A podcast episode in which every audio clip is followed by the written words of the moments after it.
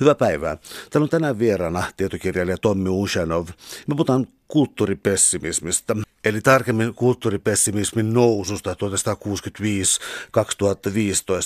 2015 on aika looginen ää, aika lopettaa tutkimus rajata tutkimusta, mutta miksi 1965?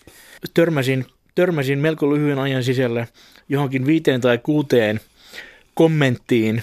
Osa oli niin kuin esseistiikassa ja osa journalistiikassa ja osa esimerkiksi kulttuurivaikuttajien haastatteluissa, jossa toistui tämä ajatus, että toistaiseksi viimeinen kerta, kun kulttuuri-ilmapiiri länsimaissa oli enemmän optimisminen kuin pessimistinen, oli suunnilleen vuonna 1965. Ja se oli aina nimenomaan se 65, ei esimerkiksi epämääräisesti 60-luvulla tai tai sitten 10 vuoden tarkkuudella noin vuonna 60 tai vuonna 70, vaan se oli juuri se 65 ikään kuin viiden vuoden tarkkuudella. 60-luvun puoliväli, johon se optimismin toistaiseksi viimeinen ja, ja sitten järjettömiin kadonnut ikään kuin aalto sijoitettiin.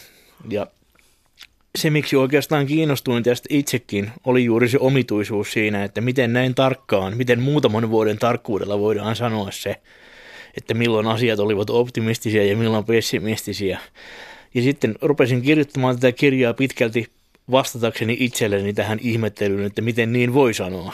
Mikä siinä noin vuodessa 65 oli niin ihmeellistä sen perusteella, että vielä 70-luvulla tehtiin tällaisia yhteiskunta- tai yhdyskuntasuunnittelun rakennelmia, niissä vielä niin kalskahtaa sellainen uljas modernin optimismin perusta. Se kalskahtaa siellä, mutta se rupeaa kalskahtamaan ikään kuin vuosi vuodelta koleammin, näin voisi sanoa. Ja siitä yhte, esimerkiksi, esimerkiksi yhteiskuntasuunnittelun ympäriltä julkisuudesta rupesi tipahtamaan pois sellainen tuntu, että tämä on yksiselitteisesti positiivinen asia. Ja ne, jotka kyseenalaistavat tämän hyödyllisyyden ja terveellisyyden, ovat jotenkin taaksepäin katsovia nostalgiikkoja. Ja siitä rupesi, siitä rupesi häviämään, häviämään tällaisen suunnitteluoptimismin ympäriltä sellainen yksimielisyyden tuntu, joka siinä oli ollut vielä 60-luvulla. Ja yksi sellainen 60-luvun ja 70-luvun ero, jota mä käsittelen tässä, nämä on ne kaksi vuosikymmentä, joita mä käsittelen siinä kaikista tarkemmin. Se näiden välinen ero on se, että toisin kuin 60, vielä 60-luvulla, niin 70-luvulla se yhteisymmärryksen tuntu rupesi karisemaan niiden asioiden ympäriltä, jotka olivat vielä taannoin herättäneet optimismia. No entä sellainen asia, sä viittaat kirjassasi Nietzscheen, niin mikä aina ilahduttaa mieltä. Niin, niin kirjan, tuota, kirjan nimikin on Nietzsche-sitaatti, hätä on tarpeen. Näin on. Ja tota, niin, ja Nietzsche-lenkki tulee myös sitä kautta, että, että yksi kirja monista aineistoista on tiede ja tieteen eteneminen. Ja muistan myös omista opinnoista, että 50-luvut tunnettiin nimenomaan amerikkalaisessa sosiologiassa sellaisena positiivismin aikakautena ja funktionalistisia selitysmalleja, mikä niin kuin käytännössä tarkoitti sitä, että tieteen ajatteli, ajateltiin olevan niin kumulatiivista ja niin kuin yhä paranevaa. Kun tullaan 60-luvun loppua päin, niin tällainen taitaa olla aika kadonnut. No se rupesi katoamaan, se rupesi katoamaan ja oikeastaan pitkälti sitä kautta, että, että niin kuin tähän, tähän kumulatiivisuuden ajatukseen, siihen ajatukseen, että me päädymme, päädymme yhä parempaa tietämystä kohti, kun vaan odotamme riittävän kauan, mitä ne työrauhan meiltä saavat asiantuntijat kulloinkin, mihin ne päätyvät. Niin, niin, niin, tämä, niin tämä odotta, niin tämä odottaminen alkoi kyllästyttää yhä useampia yhä voimakkaammin. Tuli sellainen ajatus, että, että sitä, hy, sitä lopulta ikään kuin jakojäännöksetöntä hyvää ja jakojäännöksetöntä ratkaisua yhteiskunnan vielä jäljellä oleviin ongelmiin ei tule, vaikka odotettaisiin kuinka pitkään tahansa. Tämä ikään kuin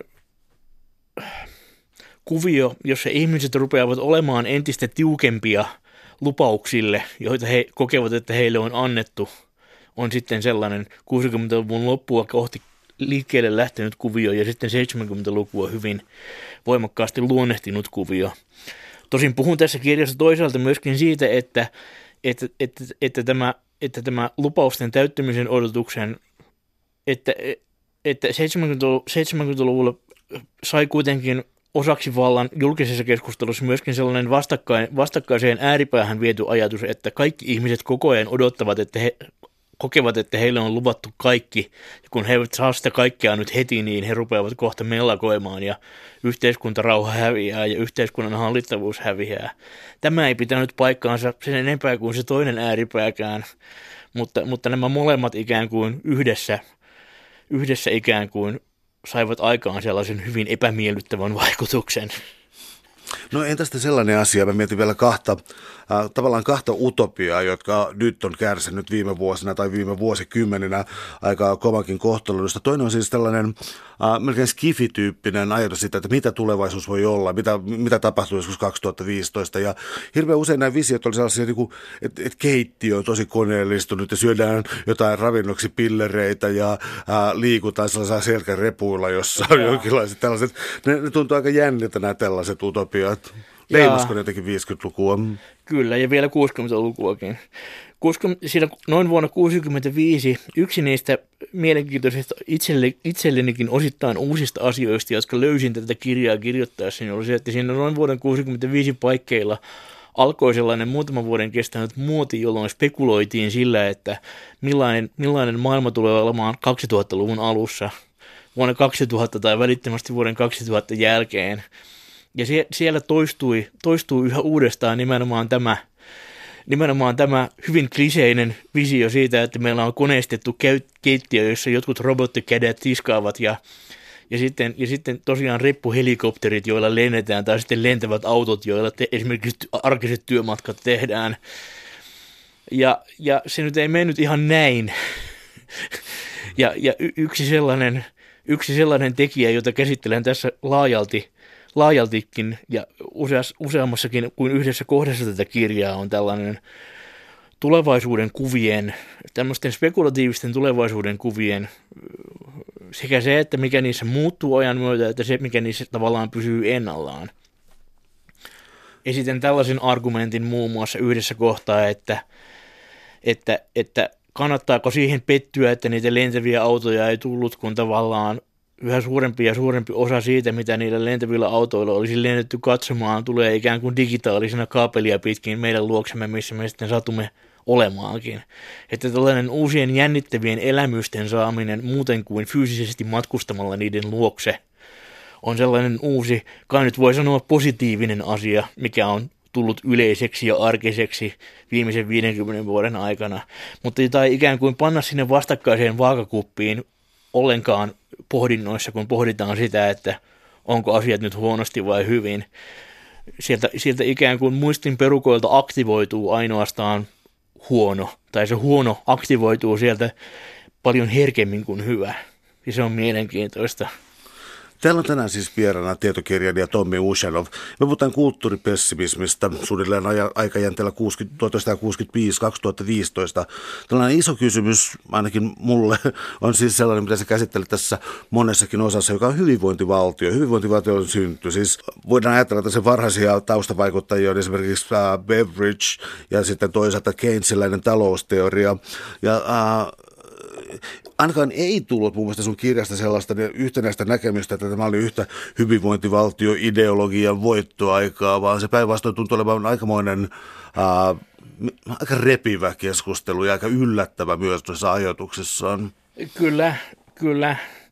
Ja tähän, tähän liittyy keskeisesti sellainen ero, jonka olen tehnyt jossakin muissakin aiemmissa kirjoituksissani, niin kuin hyvinvointivaltion rakenteena ja hyvinvointivaltion itse hyvinvointina välille.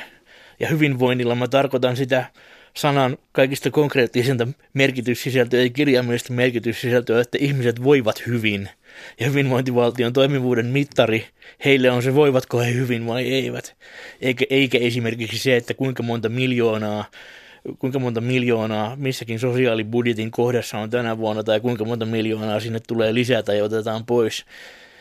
Ja, ja, ja, se, ja se hyvinvoinnin tunnun, jos hyvinvoinnin tunnulle ajatellaan tällainen käyrä, jossa on sekä nousuja että laskuja, niin se, niin se ei välttämättä noudata, noudata, noudata ollenkaan, ollenkaan sitä toista käyrää, jossa kerrotaan esimerkiksi se hyvinvointivaltion tehtyjen taloudellisten satsausten nousut ja laskut.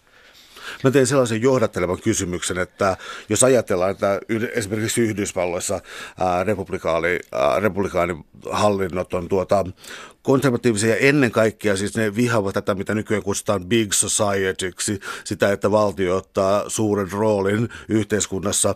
Mutta siis esimerkiksi jos katsotaan liittovaltion budjettia ää, Reaganin aikana ja sitten verrataan sitä taas niin demokraattihallintoaikoina ää, ja verrataan nykytilanteeseen, niin tuota, eihän se valtio näitä mihinkään vetääntyneet. Mä teen tämän tarkistuksen tässä vielä siis se, että kun näitä vertaa näitä ää, julkisen sektorin osuus ää, bruttokansantuotteeseen, niin ää, eihän ne luvut ole minnekään muutunut. Eikä se tunnu tukevan edes sellaista ajatusta, että jotenkin oikealla valtiota on vähennetty ja vasemmalla ei. Joo, joo, mutta siinäkin se mielikuva, mielikuva ja se tuntu, tuntu mikä asioita ympäröi, on tavallaan tärkeämpi kuin, kuin se, miten ne asiat sitten sen tunnun takana ovat. Ja tässä, tässä on hyvin mielenkiintoista nimenomaan tämä esimerkiksi Reaganin tapaus Yhdysvalloissa tai Margaret Thatcherin tapaus Isossa Britanniassa, kun he ovat tällaisia oman kannattajakuntansa vielä niin kuin kuoltuaankin jalustalle nostamia idolihahmoja, jotka mukamas vapauttivat, vapauttivat talouselämän ja vapauttivat kansalaiset jostain, jostain niin kuin valtiovallan puristavasta ikeestä. Mutta, mutta siellä kun katsotaan tosiaan esimerkiksi sitä esimerkiksi sitä julkistalo, julkistaloutta prosenttiosuutena bruttokansantuotteesta, niin se ei ole muuttunut juuri miksikään. Ei, ei, ei noussut eikä laskenut.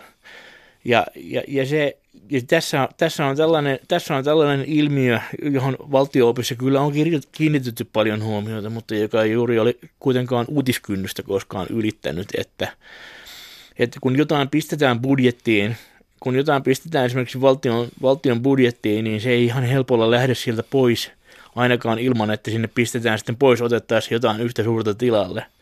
Että niin kuin, budjetti, budjetti on ikään kuin alaspäin jäykkä taloustieteen termiä käyttääkseni hyvin voima, paljon voimakkaammin kuin mitä mielletäänkään. Ja, ja tässä, tässä, kun tätä, tämän sivuuttamisesta tulee sellaisia kummallisia efektejä, tai tuli esimerkiksi 70-luvulla käyty julkiseen keskusteluun, jota mä tässä kirjan 70-lukua käsittelevässä luvussa käsittelen, ja, ja siellä, siellä oli paljon, paljon tällaista maalailua, että ikään kuin – että ikään kuin budjetti olisi jotenkin joustavampi ja budjettikehykset olisivat joustavampia kuin mitä ne ovatkaan, myöskin niin kuin siinä suhteessa, että, että kun, jos, jos, jos poliitikot kokevat, että jollekin uudelle menolisäykselle on, on niin kuin sosiaalinen tilaus ja se johtaa esimerkiksi vaaleissa voittoihin, niin se on sitten poliitikkojen helppo pistää sinne. Mutta se kehys ei ole kuitenkaan joustava todellisuudessa myöskään toiseen suuntaan, että, että, että ei, ei, useimmissa, useimmissa, useimmissa länsimaissa niin kuin kuitenkin talouspolitiikan instituutiot ovat pitkällä jänteellä ikään kuin asettuneet sellaiseen asemaan, että myöskään sellainen budjetin vastuuton paisuttaminen ihan mielivaltaisesti jostain mieleenjuolahduksesta ei ole sen enempää mahdollista kuin sen nopea dramaattinen leikkaaminenkaan. Entä sitten sellainen, että Yhdysvaltoja, Amerikan Yhdysvaltoja pidetään usein jonkinlaisena optimismin erikoismaana tai erityismaana, mutta mulla tuli kyllä mieleen myös sellainen asia, että jos mennään sitten reppaat sata vuotta jo historiassa taaksepäin, niin se Schopenhauer ja Nietzsche. Eli siis tämä niin ajatus siitä, että Eurooppa on vanha ja väsynyt, ei vitalistinen enää ollenkaan, että se on jotain, niin kuin, se on auringonlaskun maa. Niin onko tällainen kulttuuripessimismi suunnilleen samaa, mitä se myös kuitenkin katsotaan tässä kirjassa? No se on tavallaan, se menee niin paljon korkeammalla abstraktiotasolla kuitenkin kuin, kuin, kuin tämä päivän poliittinen keskustelu ja julkinen keskustelu esimerkiksi mediassa, että se, mä tavallaan koen, että se on, on, on tähän on vaikea vastata kyllä tai ei, koska, koska, koska joku, joku, joku tällainen Schopenhauerilais-Nietzscheläinen väite tai Spengleriläinen väite, että me olemme täällä Euroopassa auringonlaskun maassa, joka tulee kohta kulttuuri kokonaan päätöksensä, niin se ei ole insinöörikieltä käyttääkseni operationalisoitavissa kovinkaan hyvin, mikä tarkoittaa sitä, että, että ei, ei voida käydä keskustelua siitä, että tarkalleen millä mittapuulla näin on. ja, ja, ja, ja, ja niinpä, se, niinpä se keskustelu jää sinne omaan sfääriinsä, joka ei välttämättä ole sille keskustelulle ollenkaan hyväksi eikä myöskään sille, eikä myöskään sille konkreettiselle päivänpoliittiselle keskustelulle. Mä mielelläni saattaisin ne molemmat ikään kuin keskustelun yhteyteen toistensa kanssa, mutta se on hyvin työlästä ja hyvin, hyvin vaikeaa ja menestymisen mahdollisuudet tuntuvat heikoilta. Teillä on tänään siis vieraana tietokirjailija Tommi Ushanov. Me puhutaan kulttuuripessimismistä 1965-2015 suunnilleen. Ää, ei varmaan kannata niin liioitella näitä eroja, koska näitä samoja debatteja on käyty tässä tällä aikavälillä ää, jopa loputtomiin, mutta ne on... Äm, muuttuneet hieman erilaisiksi. Yksi varmaan niin 60-luvun puolesta välistä eteenpäin korjaamaan ehdottomasti, jos teen väärän ajoituksen, mutta tuli niin ajatus kasvun, kasvun rajoista, äh, ihmispopulaation kasvun rajoista niin ikään, Kyllä. ja tällaista sekä ekologisesti että mahdollisesti tuotannollisesti Joo. ja taloudellisesti. Joo. Ja kyllä, kyllä esimerkiksi ympäristötietoisuuden nousu on sellainen historiallisesti uusi iso asia, mikä tämän 50 vuoden aikajänteen aikana on tullut. Ja mä en, mä en sano tässä kirjassa kuitenkaan, kuitenkaan paljoakaan, että kirja, kun kirjassa on jotain 200 sivua, niin mä käsittelen ehkä jonkun puolitoista tai kaksi sivua ympäristöasioita siinä.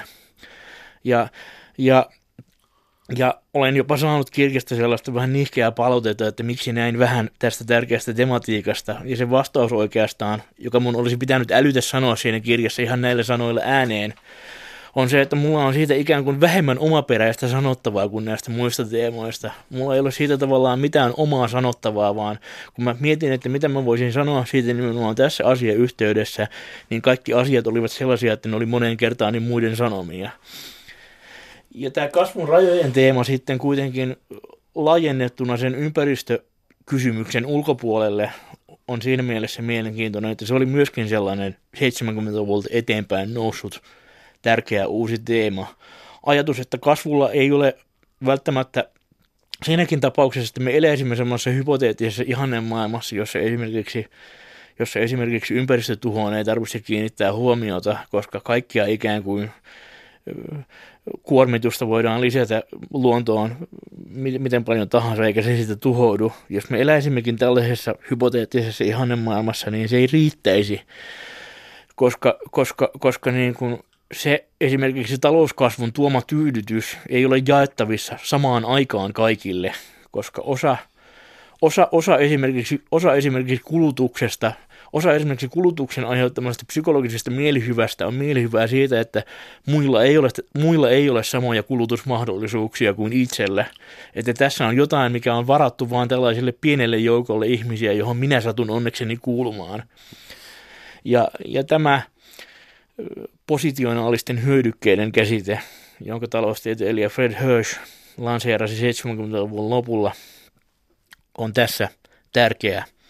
Positionaaliset hyödykkeet tarkoittaa siis hyödykkeitä, joista periaatteessa voisivat nauttia kaikki samaan aikaan, mutta jos kaikki nauttisivat samaan aikaan, niin se nautinto jäisi pois.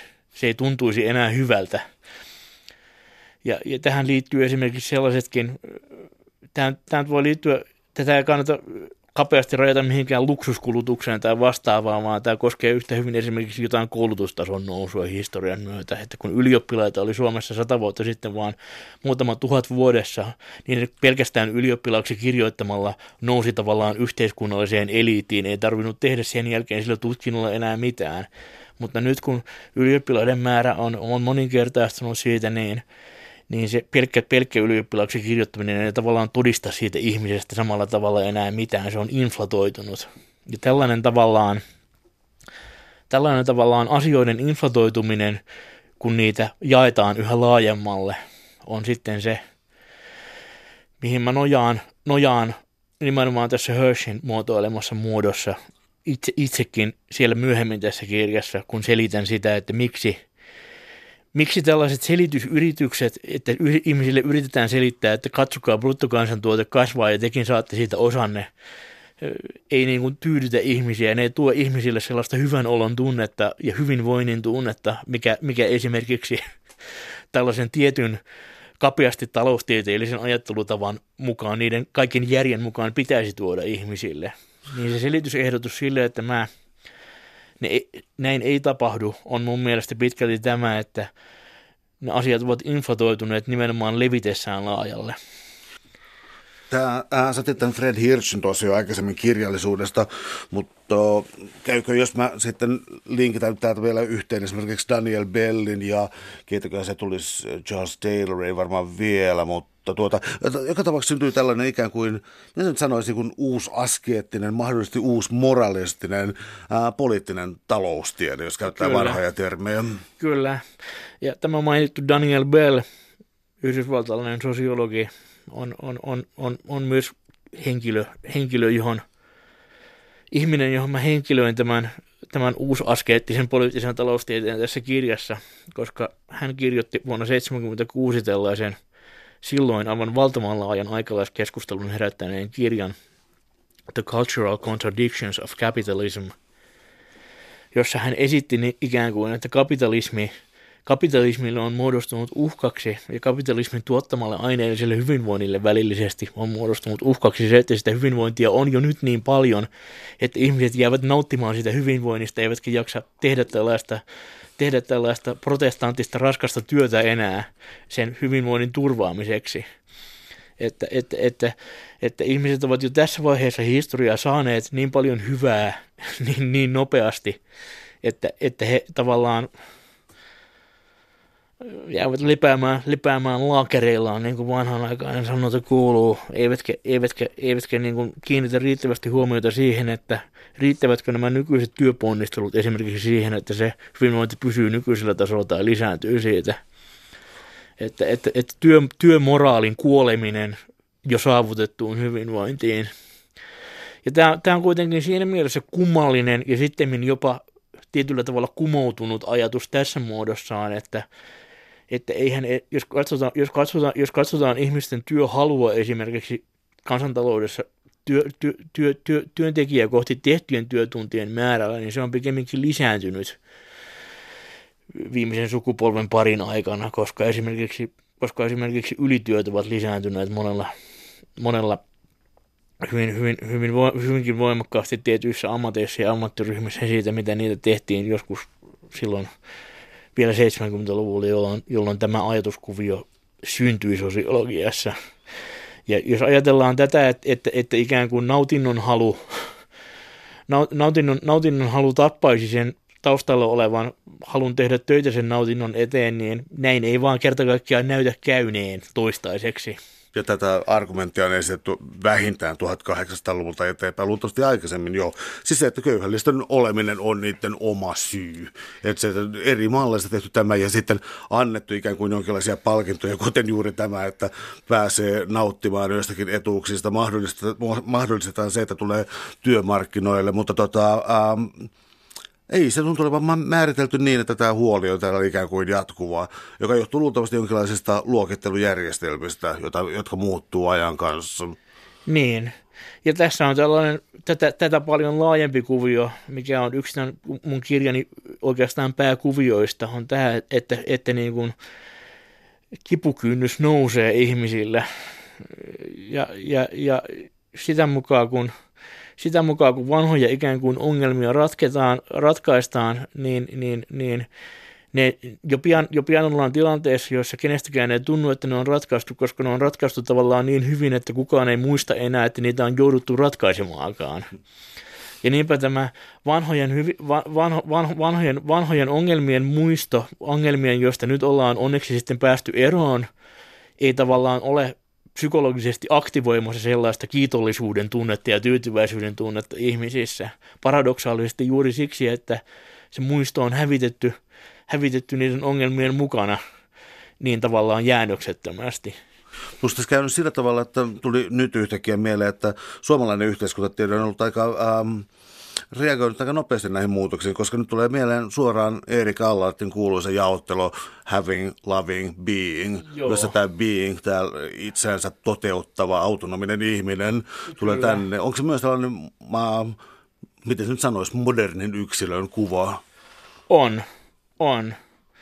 Ja jos nyt jokin ratkaisu, jos nyt jokin ratkaisu yksilötasolla on löydettävissä tähän ongelmaan – jonka äsken esitin, niin kyllä se monen yksilön kohdalla tuntuu löytyvän siitä, että että, että sitten elämän sisältöä ruvetaan etsimään jostain muualta kuin siitä kulutuksesta ja muualta, ensisijaisesti muualta kuin kulutuksen, siitä, että kulutus ikään kuin puhtaan kvantitatiivisesti lisääntyy ja lisääntyy. Miten sellainen vielä tota, ei pelkästään pieni alaviite, vaan kyllä niin kuin ihan keskeinen osa amerikkalaista poliittista teoriaa. Siis se suomeksi on käännetty Neil Postmanin Viihdytämme itsemme hengiltä. Ja huvitamme itsemme hengiltä. Huvitamme itsemme hengiltä, joo. Ja sitten taas tota, hetkinen um, Richard Sennetin Fall of the Public Man, eli tällaisen niin poliittisen kansalaisen, poliittisesti aktiivisen kansalaisen hahmoon häipymässä historiaan. Uh, se Postmanin huvitamme itsemme hengiltä on mun niin tyyppi esimerkki siitä, että, että se kirja on ihan täyttä roskaa, se ei perustu millekään empiiriselle havainnolle, se esittää tämän, niin kuin, että, että me ollaan matkalla kohti helvettiä ja uh, se on, se on, se on sellainen niin kuin, dystopia, yhteiskuntatieteellinen dystopia, mutta se ei niin perustu millekään, ei, ei, ei mitään.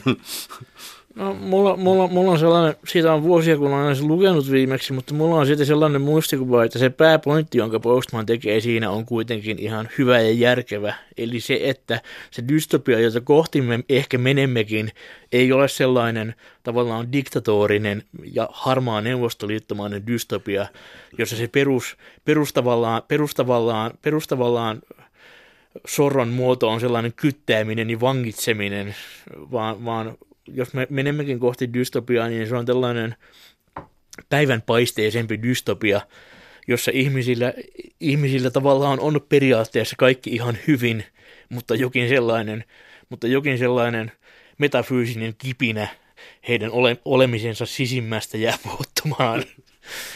Ja, ja mun mielestä tämä pointti, tämä pointti on sitten taas jopa sopusoinnussa, jopa sopusoinnussa ikään kuin tämän mun oman pessimismin käsittelyni kanssa tässä omassa kirjassani, koska mä kiinnitän, kiinnitän siinä nimenomaan tässä tulevaisuus, tulevaisuuskuvien samana pysymistä ja vaihtelua käsittelevässä osiossa hyvin paljon huomiota tähän, että, että, että niin kuin niitäkin on keskenään erilaisia ja, ja toiset, toiset ikään kuin negatiiviset tulevaisuuden kuvat ovat, ovat negatiivisempia kuin toiset. Ja, ja kiinnitän huomiota esimerkiksi siihen, kuinka populaarikulttuurissa, esimerkiksi Hollywood-elokuvassa ja vastaavissa ikään kuin taidemuodoissa, ne tulevaisuuden kuvat on aika urautuneita usein, että on, on, aina joku, on aina joku tällainen suurkaupunki, jossa on pilvenpiirtejä ja siellä on tällainen syysyö ja juuri sataa ja jossain leijailee joku paha enteen harmaa tai purpuranpunainen savu, josta emme tiedä mitä se merkitsee. Ja, ja ja kuitenkin niin kuin suuri osa, suuri osa ihan, ihan siitä kokemusmaailmasta, mikä liittyy esimerkiksi fyysiseen ympäristöön tai jopa niin kuin vuorokauden aikoihin ja säätilaan, on kuitenkin useimpina aikoina, useimpina aikoina useimmissa maailmankolkissa jotain muuta kuin tämä suurkaupunki, jossa on syysyö.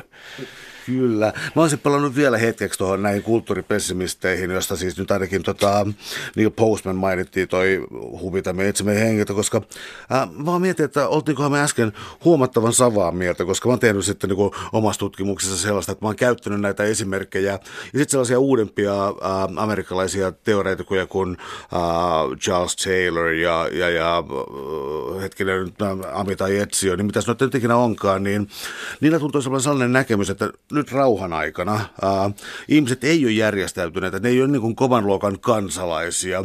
Ja tästä maksetaan tietty hinta, joka on se ruoansulatusvaivat, ää, huono nukkuminen, ää, ehkä vähän lisääntyneet neuroottiset häiriöt ja niin eteenpäin. Ja mä päättelin tässä taas silleen, että, niin että se on se hinta, mitä me maksetaan rauhasta. Jos sota syttyy, niin kyllä siellä kummalliset kulttuuritaudit Joo. katoaa Joo. heti. Joo. Mä olen, tässä, mä olen tässä aika lailla samoilla linjoilla kyllä. Ja, ja yksi sellainen selitys sille, että se toistaiseksi viimeinen iso optimismin aalto sijoittui siihen toisen maailmansodan jälkeiseen parin vuosikymmeneen ja alkoi tosiaan taittua suunnilleen vuonna 1965, josta se 65 nousi siihen kirjan alaotsikkoonkin, liittyy nimenomaan tähän, tähän toisen maailmansodan kronologiseen läheisyyteen. Se oli silloin todella läheistä lähimenneisyyttä. Jos ajatellaan vuotta 65, niin vuosi 45 oli, oli yhtä lähellä menneisyydessä kuin nyt on vuosi 1996, jolloin, jolloin nyt melkein kaikilla suomalaisilla esimerkiksi oli jo kännykkä ja niin edelleen. ja ja tämä, tämä, että ihmisiltä rupesi häviämään omaelemekerrallisesta muistista se muisto siitä, että miten, miten kauhean paljon pahemmin asiat olivat vielä taannoin olleet, ja jonka rinnalla tavallaan semmoinen harmaa, harmaa, ja, harmaa ja vähän puuroinen arkikin tuntui semmoiselta ihanalta armahtavalta vapahdukselta, niin, niin, niin se, tämä psykologin, psykologinen kuvio rupesi tuntumaan yhä vaikeammalta, koska se, koska se sota loittoni kauemmas menneisyyteen ja niin paljon yhä vähemmän ihmisiä, jotka julkisessa keskustelussa muistivat, muistivat ikään kuin omasta takaa sen, että millainen se sota oli ollut ja millainen esimerkiksi sitä edeltänyt 30-luvun lama oli ollut, joka ilman sotaakin tuotti ihan hirvittävää inhimillistä kärsimystä ympäri maailmaa. Ja, ja tämä, tämä liittyy kanssa tähän kipukynnyksen siirtymisen, voisi sanoa logiikkaan, että että kun näitä sodan muistavia ihmisiä oli yhä vähemmän ja he olivat julkisessa keskustelussa yhä niin kuin vähemmän framilla, niin, niin, niin, niin se itsessään jo, itsessään jo, itsessään jo sai sitten, sai sitten tuntumaan vähemmän uskottavalta tällaisen näihin äsken mainitsemiin kommunitaristisiin yhteiskuntafilosofeihin, Etsionin ja Tayloriin henkilöityvän ajatuksen, että se – nämä nykyiset just nukahtamisvaikeudet ja ruoansulatushäiriöt on se hinta siitä rauhasta, jossa me nyt kuitenkin elämme. Ja, ja, ja se on jäänyt, jos, jos, he olisi, jos he olisivat sanoneet sen ajatuksen niin kuin vähän aikaisemmin, jos he olisivat e, sanoneet sen ajatuksen ikään kuin silloin – noin vuonna 1965, jolloin vielä oltiin optimistisia, mutta jolloin ihmisillä tietenkin oli nukahtamisvaikeuksia ja ruoansulutushäiriöitä silloinkin ihan samalla tavalla kuin nytkin, niin se olisi kuulostanut silloin valtavirtaisemmalta ajatukselta kuin se nykyään kuulostaa. Täällä on tänään siis vieraana tietokirjailija Tommi Ushanov. Me puhutaan kulttuuripessimismistä aika välillä 1965-2015. Nyt me ollaan nähdäkseni katettu aika hyvin tällaiset ikään kuin lähtökohdat, mitä tässä on, mutta mennään ajassa sitten eteenpäin. Ja, ää, täällä on muutama aika iso kokonaisuus, mutta tota, mä mietin, että Voisitko kertoa, minkälainen yhteiskuntatieteen teorian käsite on overload, jonka, joka tässä ikään kuin on kriittisessä osassa sun kirjassa viemässä kehitystä? No, overload, overload on tämä käsite, jota tavallaan epäsuorasti sivusin jo tämä, ihan tämän keskustelun aluksi. Eli se oli tämä 70-luvun voisi sanoa valtio-opin ja politiikan tutkimuksen sellainen avainkäsite, joka sitten on unohtunut, joka, joka siis tarkoitti tätä ajatusta, että – että vallanpitäjät ovat luvanneet ihmisille liikaa. Sekä poliittiset vallanpitäjät ovat luvanneet ihmisille liikaa, että ikään kuin tällainen kapitalistinen talousjärjestelmä, vaikka sen johdossa ei ole ketään yksittäistä henkilöä, on luvannut ihmisille liikaa. Ihmiset ovat tavallaan ruvanneet odottamaan, että he saavat jonkinlaisen vastaansanomattoman onnen, jossa he ovat koko ajan kaikkien asioiden suhteen onnellisia ja tyytyväisiä ikään kuin taukoamatta. Jos he eivät saa sitä, niin sitten he suuttuvat siitä niin pahasti, että tavallaan yhteiskunnan, yhteiskunnan ikään kuin moraalinen järjestys ja semmoinen yhteiskuntasopimus on vaarassa. Ja, ja, ja, ja yhteiskunta muuttuu tekniselläkin tasolla jotenkin hallitsemattomammaksi, koska koko ajan täytyy varautua lepyttämään milloin, milloin, milloin mitäkin intressiryhmää, joka kokee, että heitä, heitä on nyt suorsittu jonkun toisen intressiryhmän kustannuksella. Ja Tämä kaikki, on, tämä kaikki on tietyllä tasolla tietenkin aivan totta ja jopa ihan banaalisti sanomattakin selvää, mutta, mutta sitä paisuteltiin ja paisuteltiin ja paisuteltiin, kunnes se muuttui tavallaan tunnistamattomaksi ja muuttui kerta kaikkiaan paikkansa pitämättömäksi. Ja tämä, tämän ajatuksen ikään kuin, tämän ajatuksen, että, että tärkein ongelma tästä edes yhteiskunnassa on, on ikään kuin saada ihmisten odotuks, tulevaisuusodotuksia kutistumaan ja muuttumaan realistisemmiksi ja kapeammiksi ja köyhemmiksi, niin sen, sen, sen tällainen patologinen liikakasvu itsessään oli, oli, oli 70-luvulle ominainen ilmiö. Ja ilmiö, ilmiö, josta mä väitän tässä kirjassa ja väitän nyt tässäkin, josta, josta ikään kuin nähdään kaikuja vieläkin. Ja tällainen yksi, yksi julkisen keskustelun puhetapa, joka 70-luvulla tuli uutena ja joka on ollut tavallaan siitä lähtien pienin katkoksin päällä länsimaissa, on tämä, että, että on luvattu liikaa ja sen sijaan, että annetaan lisää, niin on otettava entistäkin pois. Äh, oliko mitään sellaista selkeää pessimismin syntyä, jossa siis tapahtui niin, että JF Kennedy hän oli niin hyvin, hyvin poikkeuksellinen Yhdysvaltain presidentti. Se edusti selkeästi modernia optimismia mun ymmärtääkseni ainakin. Äh, se oli erilainen, se oli nuori. Sen käyttäytymistavat ja muut oli aivan erilaisia. Tapahtuiko 70-luvulla, kun tullaan johonkin Nixoniin ja Watergateen ja milloin tuleekaan siis sellainen voimakas poliitti, poliitikkojen kunnioituksen, sanoisiko romahdus? Kyllä, kyllä. Ja se, se ei rajoitu pelkästään Yhdysvaltoihin, vaan se on yleislänsimainen ilmiö. Jos katsotaan ihan, ihan kyselytutkimuksista prosenttilukuja, esimerkiksi siitä, tällaista kysymystä kysytään hyvin yleisesti, että uskotteko, uskotteko ikään kuin vallanpitäjien hyvään tahtoon vai ette, niin niin siinä on, siinä on tapahtunut ihan 10 prosenttiyksikköjen lasku viimeisen 50 vuoden aikana. Jos nyt ei kaikissa länsimaissa, niin melkeinpä useimmissa kuitenkin.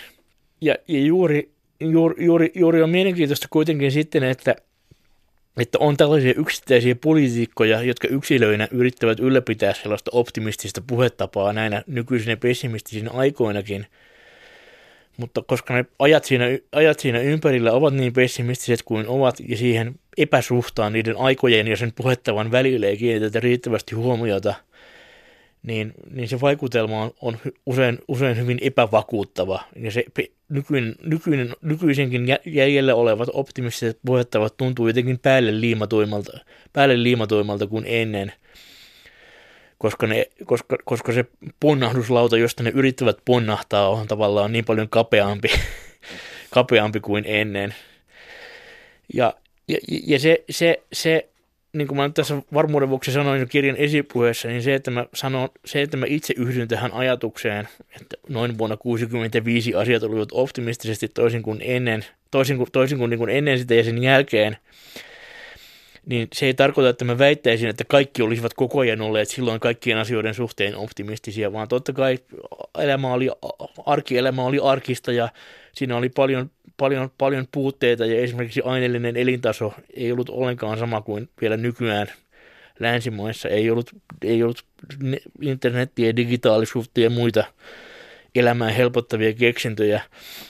Ja totta kai ihmisillä oli myöskin myöskin normaali, ihmiset olivat, ihmiset olivat normaalisti onnettomia niistä syistä, kun ihmiset ovat onnettomia ollessaan onnettomia, oli ihmissuuden vaikeuksia ja, ja, ja kaikenlaista fyysistä ja psyykkistä vaivaa, ym, ym. kysymys ei ollut siitä, vaan, vaan, vaan, vaan, vaan kysymys siitä, kun mä väitän, väitän, että silloin oltiin optimistisia, liittyy tähän, että kulttuurin valtavirta oli oletusarvoisesti optimistinen silloinkin, kun siinä oli pessimistisiä ääniä tai tehtiin pessimistisiä poikkeuksia jonkun yhden tai kahden tai kolmen asian suhteen. Kun taas nykyään se kulttuurin valtavirta ja oletusarvoinen ikään kuin polariteetti on se päinvastainen, että, että ellei toisin todisteta, niin asiat ovat huonosti.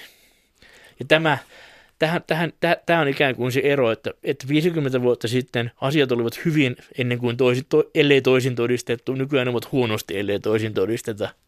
Tämä, tämä on oikeastaan kaikkein tiiviimmin ilmaisten se ero, jonka mä esitän tässä kirjassa olevan näiden aikakausien välillä. Palataan ihan kohta tuohon noin. Mä sanon vain tähän väliin, että vieraana on tänään tietokirjailija Tommi Ushanov. Me puhutaan kulttuuripessimismistä. Yksi on kirjan todella mielenkiintoisia äh, piirteitä, johon viittasitkin tuossa. Jos ruvetaan katsomaan esimerkiksi kyselytutkimuksia siitä, että miten asiat olisi ne ennen paremmin vai paremmin vai huonommin. Ja, äh, niin eteenpäin. Aika stabiili luku on sellainen, että jos ihmisiltä kysytään, ää, onko ne onnellisia tai suunnilleen onnellisia. Luvut on korkeita, 80 prosenttia, ehkä siitä mm. vähän yli. Mutta sitten kun kysytään sellaisia, että oliko asiat ennen paremmin, materiaalisesti paremmin tai jotain, jos ruvetaan käyttämään sellaisia indikaattoreita, että kuinka moni on kuollut sodassa, kuinka moni on kuollut riisitautiin nälkään tai jotain, niin joku saa niin kuin ajattelussa sellaisen, että, että 1900-luku oli yhtä helvettiä, niin se tietysti jotakin osin olikin. Mutta jos katsotaan niin kuin pidempää aikasarjaa, niin ei koskaan ole oltu näin terveitä. Mitään niin sellaisia niin kuin onnen mahdollisuuksia ei ollut niin. näin paljon käytettävissä. Niin. Eli niin. siis siinä, niin kuin, on liian helppo vastata siihen, että asiat oli ennen paremmin. Kyllä, kyllä. Ja nimenomaan, nimenomaan fyysisen terveyden ja ihan puhtaan elossa säilymisen suhteen nykyään eletään aivan huikeaa kulta-aikaa. Ja oikeastaan ensimmäistä kulta-aikaa koko ihmiskunnan tähän astisessa historiassa. Ja mä sanon sen, en, en ihan näillä sanoilla, mutta sanon kuitenkin aika suoraan siellä Kiinan yhteenvetoluvussa lopussa, että, et, et, et, että on, on, on ikään kuin mielenkiintoista, että kulttuuripessimistit, ne jotka esiintyvät julkisuudessa itse kulttuuripessimisteinä, ja heitähän nykyään riittää, eivät ikään kuin ole riittävän rehellisiä sanoakseen tätä ääneen, että, että se, että he, se, se, että he nyt tässä pääsevät esittämään kulttuuripessimistisiä kantojaan milloin missäkin yhteydessä julkisessa keskustelussa, edellyttää jo sitä, että he ovat ylipäänsä elossa. ja, ja, ja, ja ehkä se, että kulttuuripessimismia on nykyään niin paljon – johtuu siitä, että näitä potentiaalisia kulttu- potentiaaliset kulttuuripessimistit elävät yhä vanhemmiksi ja vanhemmiksi, kun elinajan odote nousee. ja ja niin, niin, niin, niinpä niin kuin heitä on niin paljon, koska heitä ei ole kuullut pois enää y- y- yhtä paljon tietyssä ikäluokassa kuin, kuin vielä 50 vuotta sitten tai 100 vuotta sitten. Mä Linkolalle esimerkiksi. Niin, niin Linkolakin, Linkola, Linkola, No Linkola, on hyvä esimerkki tästä, että, että, niin kuin, että niin kuin sata vuotta sitten hänen mielestään asiat olivat paremmin, mutta sata vuotta sitten hän ei todennäköisesti olisi itse elänyt niin vanhaksi kuin nyt sitten on.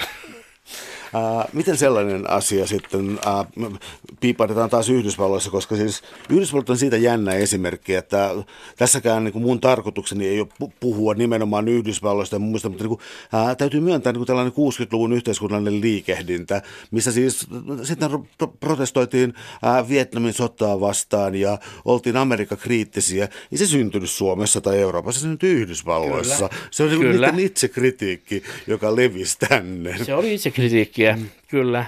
Mutta siitä sitten tota, äh, otetaan siitä muutama esimerkki. Eli Yhdysvalloissa tapahtui jotain muutosta. Tämä on sun kirjan tota, toiseksi viimeisestä osiosta, mutta siis mun mielestä aika hyvä esimerkki olisi olla todella sen sanan liberaali. Sen, sen sanan muutos on, äh, tai siis se on kääntynyt ihan käy, anteeksi, se on mu- täysin, niin. täysin muuttunut vastakohdakseen oikeastaan. Kyllä, kyllä. Ennen se tarkoitti sitä, mikä se etymologia latinasta on, eli vapaa-mielistä, mikä on se vanha suomenkielinen käännösvastine. Mutta nykyään se tarkoittaa pikemminkin ah, jollain tavalla ahdasmielistä tai väärissä asio- täsmälleen väärissä asioissa vapaa-mielistä. Ja, ja se yksi hyvin, hyvin, hyvin voimakkaasti nimenomaan Suomessa historiallisesta muistista unohtunut asia, josta mä puhun tässä kirjan Yhdysvaltoja käsittelevässä luvussa – on, on juuri tämä, että suuri osa siitä noin vuoteen 65 sijoittuvasta optimismista ja optimismin viimeisestä aallosta oli niin kuin optimismia, paitsi Yhdysvalloissa, niin myöskin laajemmin maailmalla, että nimenomaan Yhdysvaltain johdolla ja kylmän sodan maailmassa myöskin niin kuin Yhdysvaltain ulkopoliittisella johdolla asiat menisivät aina vaan parempaan ja parempaan ja parempaan suuntaan. Ja, ja sitten se, mikä tämän tämän ajatuksen sitten katkaisi ja ikään kuin tappoi melkein niille sijoilleen, oli sitten Vietnamin sota. Ja Vietnamin sodan, Vietnamin sota oli, paitsi että se oli yksi historian hirvittävimmistä sodista, niin se oli, se oli myöskin julkiselle keskustelulle, ja tässäkin yhtäläisesti sekä, sekä kotimaassa että ulkomailla, semmoinen psyykkisesti intensiivinen, psyykkisesti intensiivinen kokemus, jonka jälkeen – oikein mikään ei ollut ennallaan. Ja nimenomaan, nimenomaan usko siihen, että Yhdysvaltoja, vaikka Yhdysvallat nyt ajaisi jotain omia kapeita intressejä, niin kuitenkin sieltä kuitenkin niihin intresseihin samaistumalla asiat menisivät parhain päin, niin, niin se sitten tuli mahdottomaksi, tai se tuli sellaiseksi hyvin kapean toisin ajattelijan vähemmistön enää kannattamaksi kannaksi mikä on hyvin ymmärrettävää ja mikään ei voisi olla vähemmän ihmetyttävää kuin se, että asiat menivät näin, koska se sota oli katastrofi ja sen sodan lopputuloskin oli katastrofi. mutta joka sitten teki hyvin paljon, hyvin paljon itseään paljon laajemminkin monia muita asioita samalla tavalla psykologisesti mahdottomaksi. Että se osa sitä, että se että tämä oli ollut osa sellaista isoa pakettitarjousta, joka sitten muodosti sen 60-lukulaisen optimismin, ja kun sitä pakettitarjouksesta otettiin tämä Yhdysvaltain ikään kuin, ikään kuin moraalis, moraalis kulttuurifilosofinen johtoasema pois, niin se, että sinne jäi sen rinnalle kuitenkin, sitten sinne jäi kuitenkin vielä Yhdysvaltain esimerkiksi, esimerkiksi taloudellinen johtoasema, niin se ei riittänyt, vaan se, se, että nämä kaksi on irrotettavissa toisistaan, oli itsessään semmoinen tyh, vähän tyhjän päälle saattava yllättävä asia mä pyydän, että sä autat mua yhdessä käsitteellisessä epäselvyydessä, koska sun kirjassa toki tulee esiin siis äh, Reaganismi ja Thatcherismi ja sen jälkeinen aika. Mutta tästä nyt pieni hyppäys eteenpäin, eli uusliberalismi. Ja kun puhutaan Suomessa uusliberalismista, kun lukee, lukee tai näkee telkkarista tai keskustelee, että mä en ole varma tarkoittaako se termi yhtään mitään, vai mm. pitäisikö meidän käyttää jotain muuta? Pitäisi käyttää jotain muuta. Kyllä mä kuulun, kuulun, kuulun niihin, joiden mielestä pitäisi käyttää jotain muuta, koska se tarkoittaa niin montaa eri asiaa eri yhteyksissä. Sillä on aikoinaan ollut sellainen melko kapea ja yksiselitteinen merkitys sisältä, mutta kun sitä on ruvettu huiskimaan joka paikkaan, niin se on – aika lailla tipahtanut sieltä. Mä tietyllä tavalla kuitenkin, kuiten, kuitenkin niin kuin koin, koin yhdessä tämän kirjan loppuluvun yksittäisessä kohdassa tarvetta käyttää tätä sanaa, mutta tuota, siinäkin mä erikseen sanon ääneen, että käytän sitä, käytän sitä harkinnan jälkeen siitä huolimatta, että se on muuttunut yhä käyttökelvottomammaksi. Ja, mutta kuitenkin se, se uusliberalismin alkuperäinen tai suuri osa sitä uusliberalismin alkuperäistä kapeaa ja sitten himmentynyttä merkitystä oli, oli tämä overload-teoria. Tämä teoria, että poliitikot ovat luvanneet ihmisille liikaa ja nyt budjetista on rahat loppu. Ja, ja paitsi että sitä budjettia on leikattava, niin on löydettävä myöskin jotain esimerkiksi valtiosääntöoikeudellisia mekanismeja, jotka estävät mahdollisimman hyvin, että sitä paisutetaan enää koskaan uudestaan. Ja, ja se, on, se on sellainen tosiaan historiallisesti uusi ilmiö, ilmiö, ilmiö, joka oli 70-luvun ja sen jälkeisen ajan ilmiö, ja jota kukaan ei vielä 60-luvulla tavallaan osannut odottaa, koska taloudessa meni, taloudessa meni kaikessa, kaikki, kaikkialla länsimaissa vielä niin hyvin ja niin paljon paremmin kuin, kuin sitten myöhemmin, että oli käytännössä täystyöllisyys. Että jos katsotaan sitä katsotaan sitä niin kuin neljännesvuosisadan ajanjaksoa toisen maailmansodan ja 70-luvun alun välissä, niin työttömyys, työttömyys oli niin kuin käytännössä kaikissa länsimaissa siellä yhdessä kahdessa prosentissa. Ja uskottiin myöskin, että se jää pysyvästi maailman tappiin saakka niin matalalle tasolle.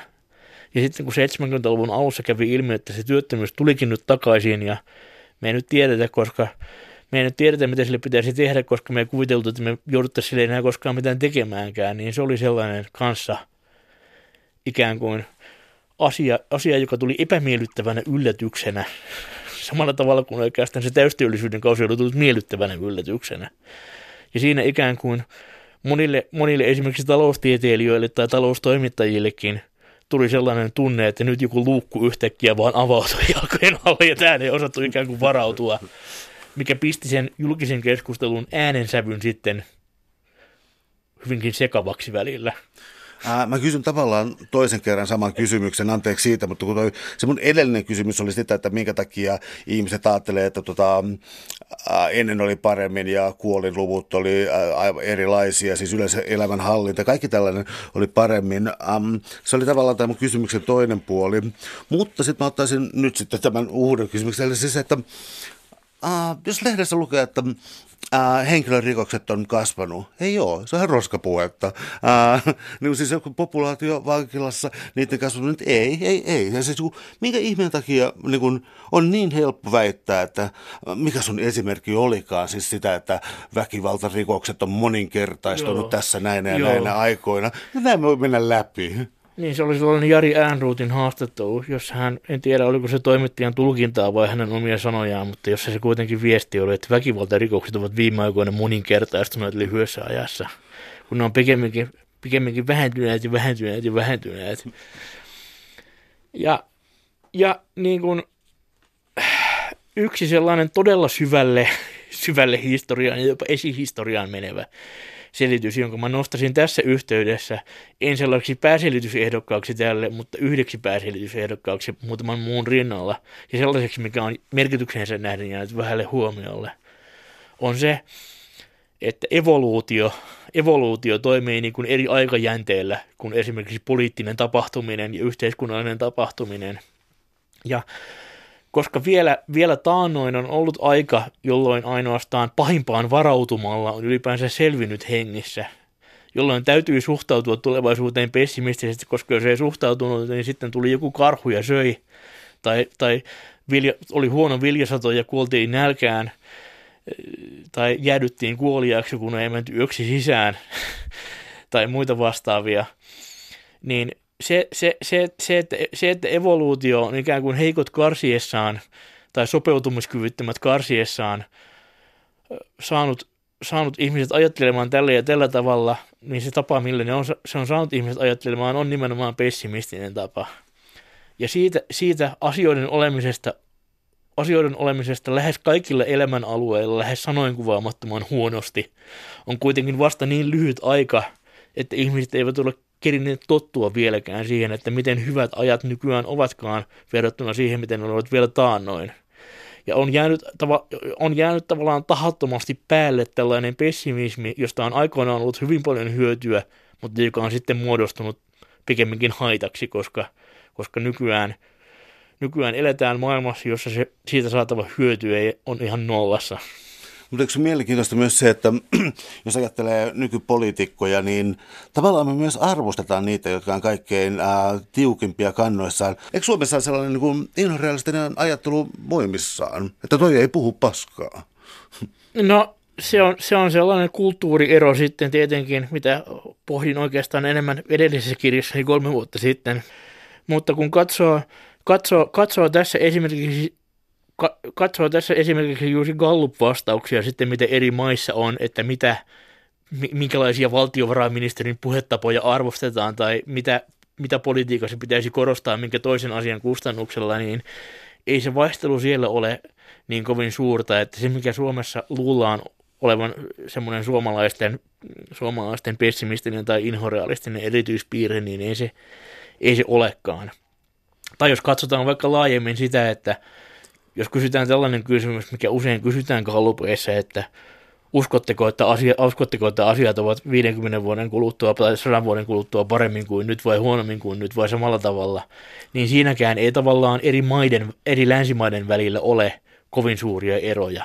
Joku voisi maalailla, että suomalaiset ovat inhorealistinen ja yltiöpessimistinen kansa vielä näiden muiden nykyään pessimistisen kansojen rinnallakin, mutta se ei, se ei pidä ju oikeastaan paikkaansa. Suuret kiitokset keskustelusta, Tobi Ushanov. Oli Kiitos. ilo. Kiitos.